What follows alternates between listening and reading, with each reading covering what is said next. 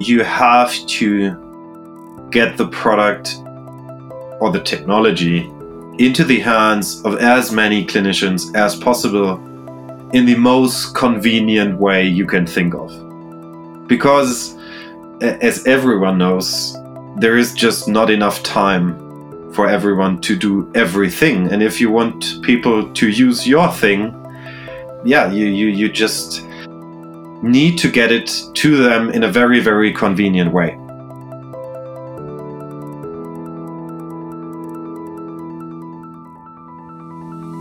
Welcome to the Personalized Medicine Podcast. This is the place where scientists, clinicians, and entrepreneurs discuss the progress of this rapidly developing field. I am your host, Alexander Yahensky. Let's start.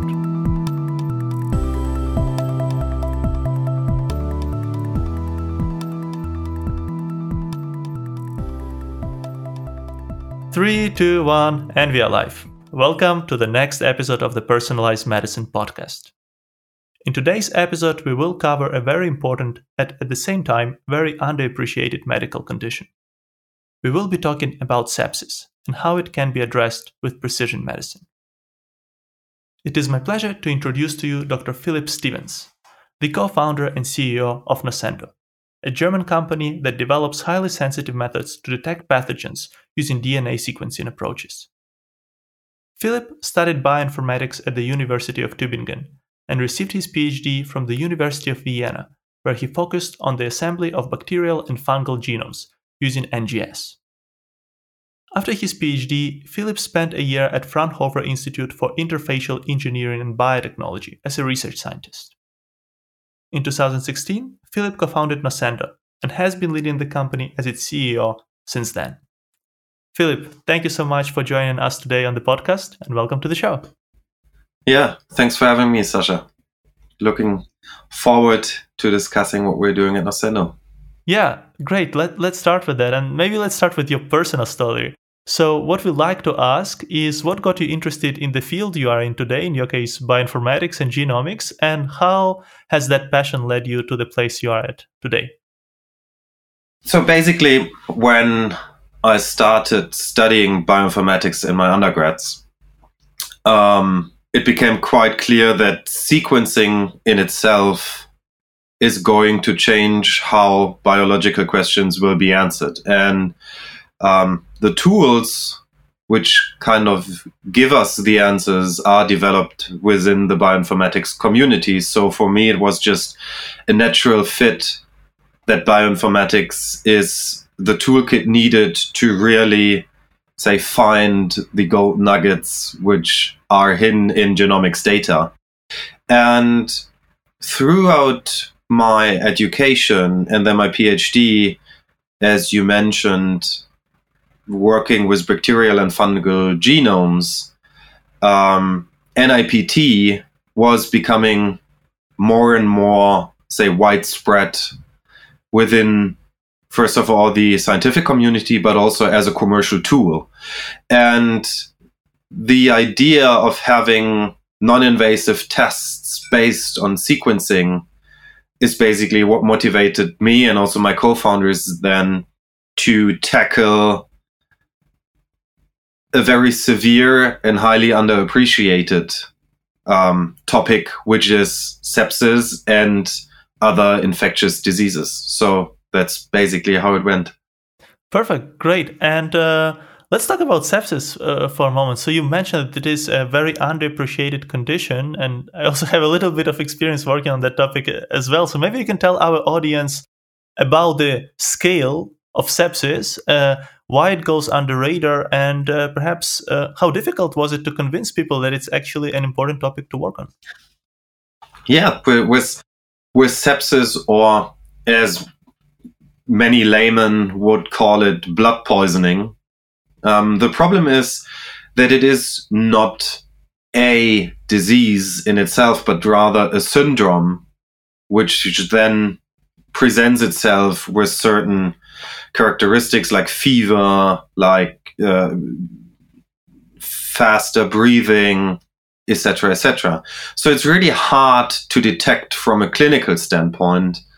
And the other side is that, for example, compared to a lot of situations in oncology, sepsis hasn't received such huge amounts of research funding.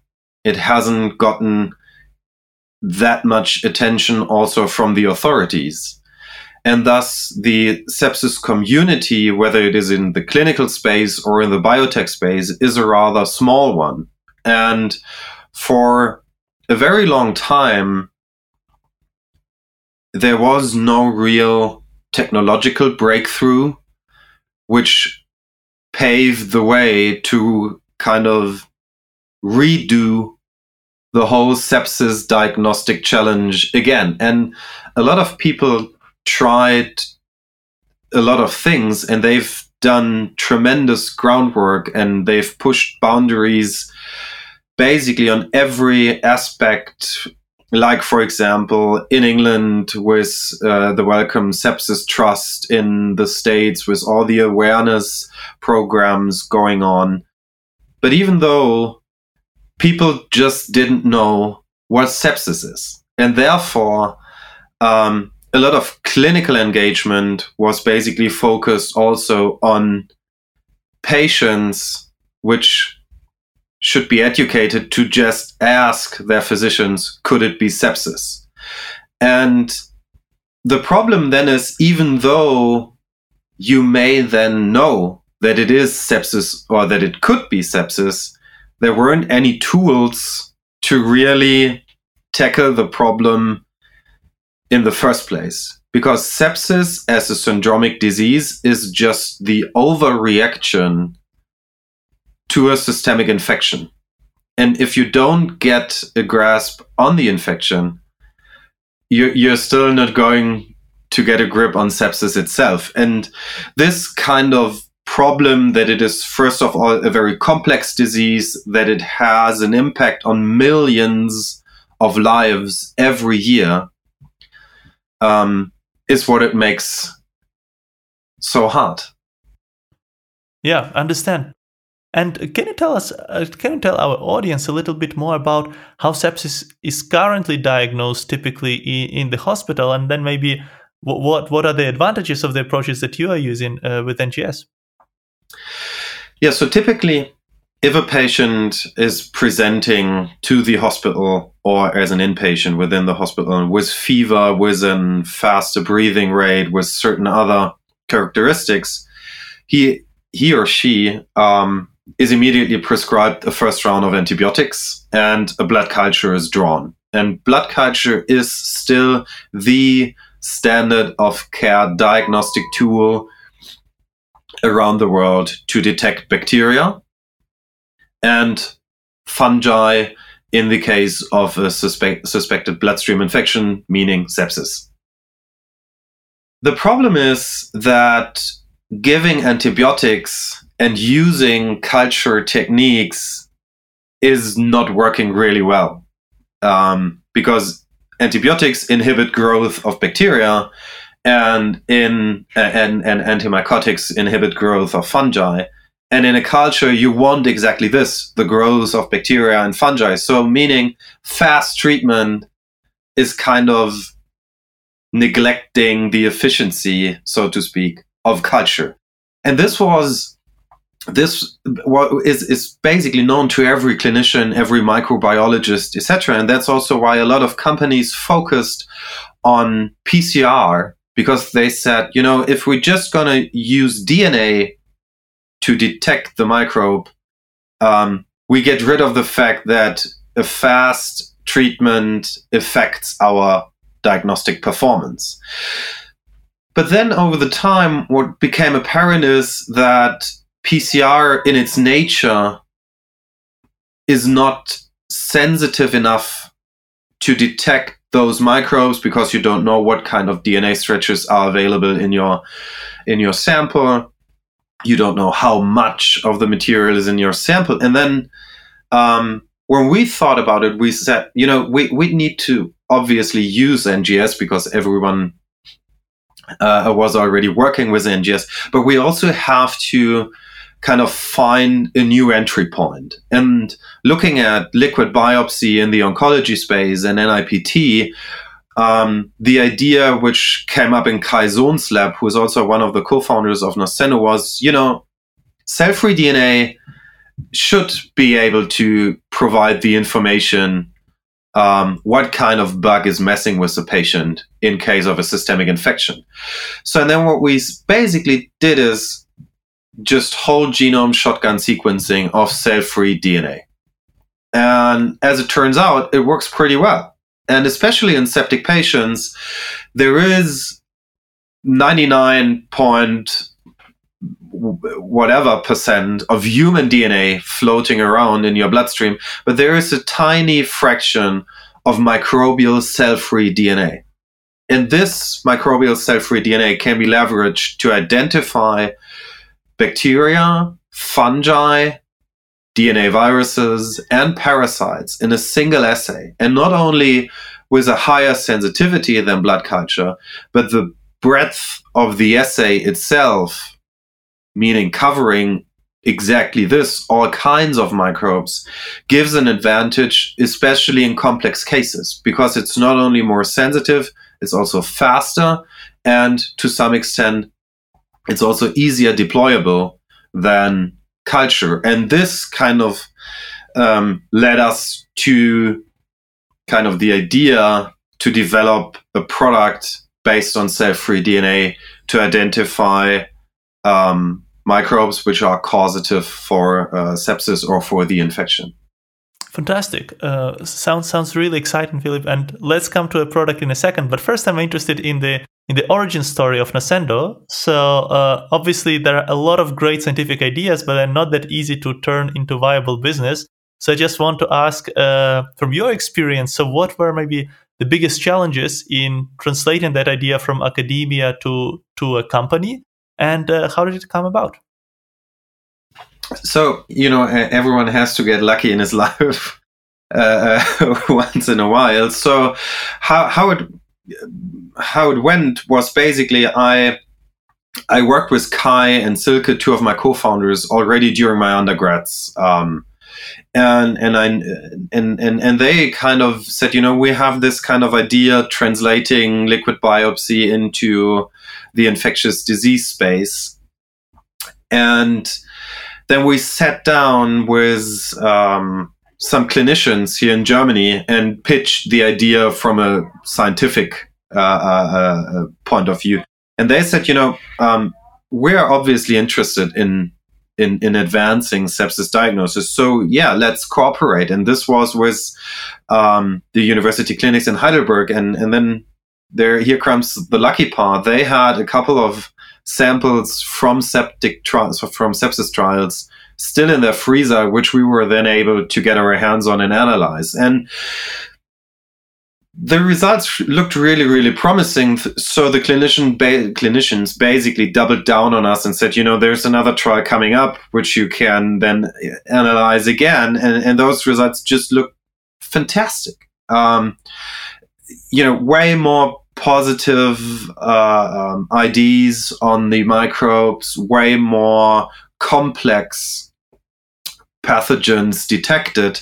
And when we were evaluating this in advance to peer uh, review publishing this, basically the idea just popped in our head. You know, we say when this performs that where we should think about incorporating it. And this was kind of the kickstart for the whole process. Um, we then had a lot of discussion with other clinicians of you know, is it, is there really a need for such a product? Because time is of the essence in sepsis, especially, but in general also in, in other infectious diseases. And since sequencing is still kind of a time consuming procedure, at least it is known to be really time consuming. Um, we wanted to be really sure, but once we got the feedback that, you know, better diagnostics may also take a bit of more time. That was kind of where we sat down and said, let's do it. So, and that's when end of 2016, we made the decision to incorporate. So, and then in 2017, we started with Noscendo. Fantastic. And uh, probably most most blood cultures also don't take uh, that, that short period of a time, right? So, in the end, you might be even gaining a little bit. We are doing this show for you, and your feedback is very important for us. So if you have any suggestions or comments, or would like to recommend a guest, please write us an email to team at pmedcast.com. You can also reach us on LinkedIn, Twitter, or Facebook. Just type in Personalized Medicine Podcast and you will find us there. To catch our next episode, subscribe to our podcast on your favorite podcasting platform. Please rate us there and leave a comment. This helps us make this show better and reach more people interested in personalized medicine. And now, let's get back to the interview. Great, Philip. I just want to follow up on, on the last point that you mentioned. Uh, so you, have talked obviously to, to, lots of physicians. It's great to see that, that they were engaged, uh, helping you uh, getting uh, to that first uh, proof of concept data. In the broader landscape of um, healthcare, how easy or how difficult do you think it will be to to convince not just like early adopters, people who physicians who are interested in science, but the broader crowd of, of physicians to to switch from what they've been using for hundreds of years, pretty much, to to something uh, fairly new. I I think that's you know you know quite a general statement, but I think you you have to get the product or the technology into the hands of as many clinicians as possible in the most convenient way you can think of.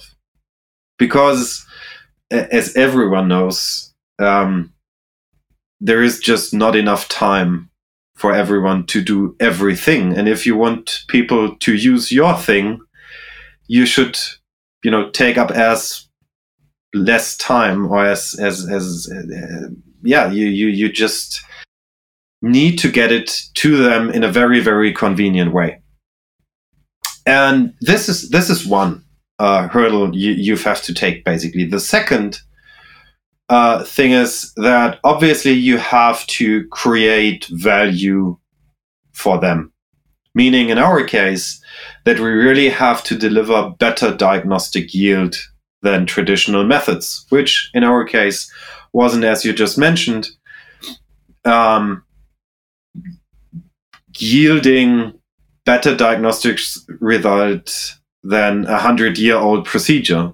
So there is room for improvement on this side. And and once you've got this down, um, the next step, and that's a very very hard one, is not only to convince clinicians, but more or less to convince all the other stakeholders in the health ecosystem. And far and foremost, um, health insurances. And since we're based in Germany, um, obviously the goal in our home country would be to convince public health insurances, which cover 80 to 90% of the whole uh, uh, German population. And this is a completely different story because they obviously have an interest in paying for better care. Uh, no, no, question about it. But they also have other factors in mind. Um, how much can you change a patient's life when he's not in the hospital based on procedures you do in the hospital? And those kind of questions to answer just take time. So you really have to, you know, it's a marathon, it's not a sprint. Um, and finding the right people in this ecosystem who then support you is is is quite substantial to make it work. So I think those three having a really good value proposition of your product, giving it to clinicians or to your users in a way that is really convenient and having the backing of other substantial players in the ecosystem are the ingredients um, you should opt for in the in the very beginning. Perfect. Yeah, it, it's very important. Healthcare space is complex. I think also like when you talk to, to, to people outside of healthcare, uh, they, they, often ask, like, "Hey, who's your customer?" Okay, you just need to convince the customer. Wait, yeah, there are a lot of other people who who, who have influence on decision and can make or break uh, your product in the end. So, so it is complex and it, is important to understand. Great. Um, Philip, let's get back to, to, to your to your product, your offering. Um, so you provide this platform called uh, DISQVER. I hope I, I pronounce it uh, correctly. So can you tell us a little bit more? Um, what exactly uh, is uh, behind DISQVER? Um, what type of NGS analysis do you, do you use there, and what type of information can you provide for clinicians? Yeah, so you, you pronounce it exactly right. It, it's DISQVER, and um, what DISQVER is, it's it's a cloud native IT platform um, which ingests sequencing data and mostly coming from Illumina sequences uh, at the moment. And it is set up that it can be you or can intake data from what we call the distributed scene, meaning that it's not tailored to uh, take in data from just one laboratory, but from several laboratories in you know different geographic regions, etc. And what DISQVER does with whole genome shotgun sequencing data coming from cell-free DNA is obviously all this kind of quality assurance, quality control uh, things you, you need to do in, in, in, in clinically great software. And then um, we identify with DISQVER more than 16,000 microbes simultaneously. And out of those 16,000, and that's kind of the, the, the breadth of diagnostics we can offer, there's already 1,500 described as pathogens. However, what we see is there are more pathogens out there than we think, and there are more microbes who can act as pathogens than are described in literature. And the thing with DISQVER, what comes on top of this identification is a statistical framework we've developed within Noscendo, which is able to differentiate or to to pin down, for example, contaminations coming in from the laboratory process or during the sample draw, uh, which is able to differentiate between, say, non normal signals and signals which really originate from the bloodstream of the patient. And thus, not only you know giving clinicians a rather long list of microbial names but a rather short list of the relevant microbes we've detected.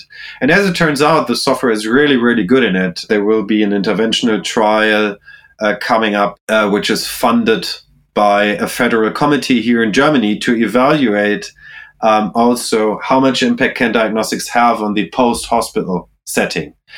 Um, so yeah, and and what, what, what information DISQVER gives to the clinician at the moment is the relevant microbes identified in the bloodstream of the patient based on cell-free DNA.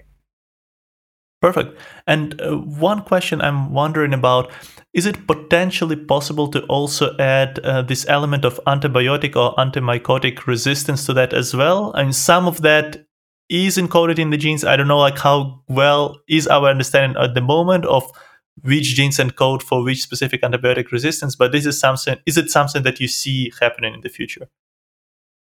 It, it is definitely something that we see happening in the future and is also the next if you can call it like the, the next big pandemic we will face because also now during covid antibiotic prescription rates are skyrocketing um, because people who get hospitalized due to COVID often experience a second infectious hit by other microbes. And to reduce the consequences of this, physicians are prescribing some kind of antibiotics. And what happens is that more and more microbes become resistant or even multi or pan resistant to all thoughts of uh, uh, antimycotics or antibiotics. And what we saw, and we published it already in, in 2016, is that cell free DNA in itself, and especially then microbial cell free DNA, carries the information of antibiotic resistances. So you can find DNA stretches originating from genes which are responsible for antibiotic resistances. And this is the next step, I'd say, in delivering a comprehensive diagnostic tool. So once you know who is in there and who is relevant, the next step is you want to know how can I treat him? And the information of antibiotic resistances is the answer to how can I treat him. And that's that's right. It is necessary to to to go down the route of heavy R and D in the area of antibiotic resistances. Definitely. Great, uh, Philip. This this sounds very promising. And since we already started speaking about the future, the question that we like to ask on this podcast is, what are the three developments that you see happening or would like to see happen in your field, in the field of infectious diseases? Perhaps antibiotic resistance is something that we already spoke about, but what, what are the other things that you that you see up and coming in this field? Especially in, in infectious diseases where time is of the essence. What I'd really like to see is even though it got tremendously fast over the last few years, and even faster sequencing. Um, getting down, getting sequencing times down to just a couple of hours is what is you, in, in infectious disease diagnostics implemented on day, in a daily routine is the holy grail. And the problem is, and I think that's why it's not there yet, while being just faster is not good enough. You need to be fast and accurate. And this is something I'd, I'd really like to see um, within, I don't know, the next couple of years or, or decades or whatever. Because what it gives us is the ability to not only be able to do diagnostics really fast, but also, and I think this is kind of, you know, the smoking gun everyone sees in these days, um, it also gives us a tool to do real time epidemiology in case of a pandemic like COVID, for example. And this is, is, is one pillar basically of, of what I'd, I'd like to see. The next step is that we need to get a grasp on new anti infectives. And this is something that bothers me uh, uh, uh, also personally to, to some extent because we are still relying on anti-infectives which have been developed quite some time ago. And those become more and more ineffective. And if you see how many anti-infectives are being developed at the moment i think we should step up our game in, in, in, in this area as well. And maybe uh, the third, as a third uh, kind of thing, and, and that's more from the IT point or bioinformatics uh, uh point of view, I'd really love to see bioinformatics as a whole moving more into, say, the spotlight. Um, because what, what happens more often than not is that, that bioinformatics is perceived as some kind of toolbox physicians, biologists can kind of request to answer their questions. But what really should happen is bioinformatics answering their own questions. It's it's not a scientific area where you're just about to help people. It's a scientific area which moves whole other areas. And I think this kind of perceivement of bioinformatics is, is what needs to change in the in the next couple of years. because as I, I, I think there won't be enough bioinformaticians anymore to cope with all the data everyone is producing. That last point got me thinking. It's I actually never thought about bioinformatics in this way, so I was rather in those group of ignorant scientists who, who thought of bioinformatics more of a tool. But but this is a very very important uh, change of perspective. So thanks, Philip, for, for sharing that. Yeah, you're very welcome. Great. Philip, one more question that we also like to ask specifically people who, who made the transition from, from science to entrepreneurship. What one advice would you like to give to young scientists, young PhD students, or postdocs who are thinking about starting the company based on their PhD or postdoc research? So I, I guess the, the, the one advice is um, you know be resilient you really have to think about this as a marathon and not a sprint in all sorts of ways. And this has to be kind of connected to you need to love what you do to make it work as a as a as a biotech life science startup you you really need to love what you do and I think if this doesn't apply to what you do, then give it a second thought. And if you're doing it in medicine or in, in some kind of medical area which is affecting patients' lives, have a think about that there are patients' lives on the line of what you do. Because I, what I can say for me personally and also for all of my colleagues here in Noscendo is at the end of the day, we do it for the patients to, to get medical microbiology finally into the 21st century. And this is the motivation. So it's patients first. And this kind of thinking is, from my perspective, needed to to to transition from a scientific to a commercial uh, kind of approach. Love it. Yeah, I think it's it's very important to to remember about those patients and not just focus on science, as you pointed out. I think as scientists, we we like to solve complex problems, but we might sometimes lose the sight of a bigger picture, which ultimately matters in the grand scheme of things. So thanks a lot for sharing this, Philip before I let you go, one last question: Where can our audience find you online in case they would like to reach out? Um, so yeah, they can they can reach me. Everyone can reach me basically through the website, uh, Twitter, and I'm on LinkedIn. And you know, feel free to contact me. Happy happy to have a chat. Perfect, Philip. Thanks so much. I, I really love this conversation. Thanks a lot for bringing this very important topic on the show as you said, often neglected, but affecting so many people. We don't really have a good solution. So thanks a lot for all that you and your team are doing, and uh, we'll definitely stay in touch. Yeah, perfect. Thanks a lot. Thanks for having me. And yeah, let's bring medical microbiology into the 21st century. Great. Let's do it. Thank you so much for being with us today on the Personalized Medicine podcast. If you like this show and know someone who would enjoy it too, please share this podcast with them. And don't miss the next episode yourself. Subscribe to our podcast on your favorite podcasting app. Please rate us there and leave a comment. That helps us to grow and deliver best experience to you. To access the show notes for this episode, visit our website, pmedcast.com.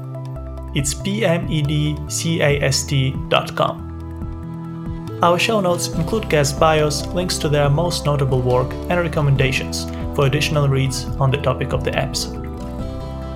And if you have any feedback or would like to suggest a guest, write us an email to team at pmedcast.com or reach out on LinkedIn, Twitter, or Facebook. Thank you very much, have a great day, and until next time.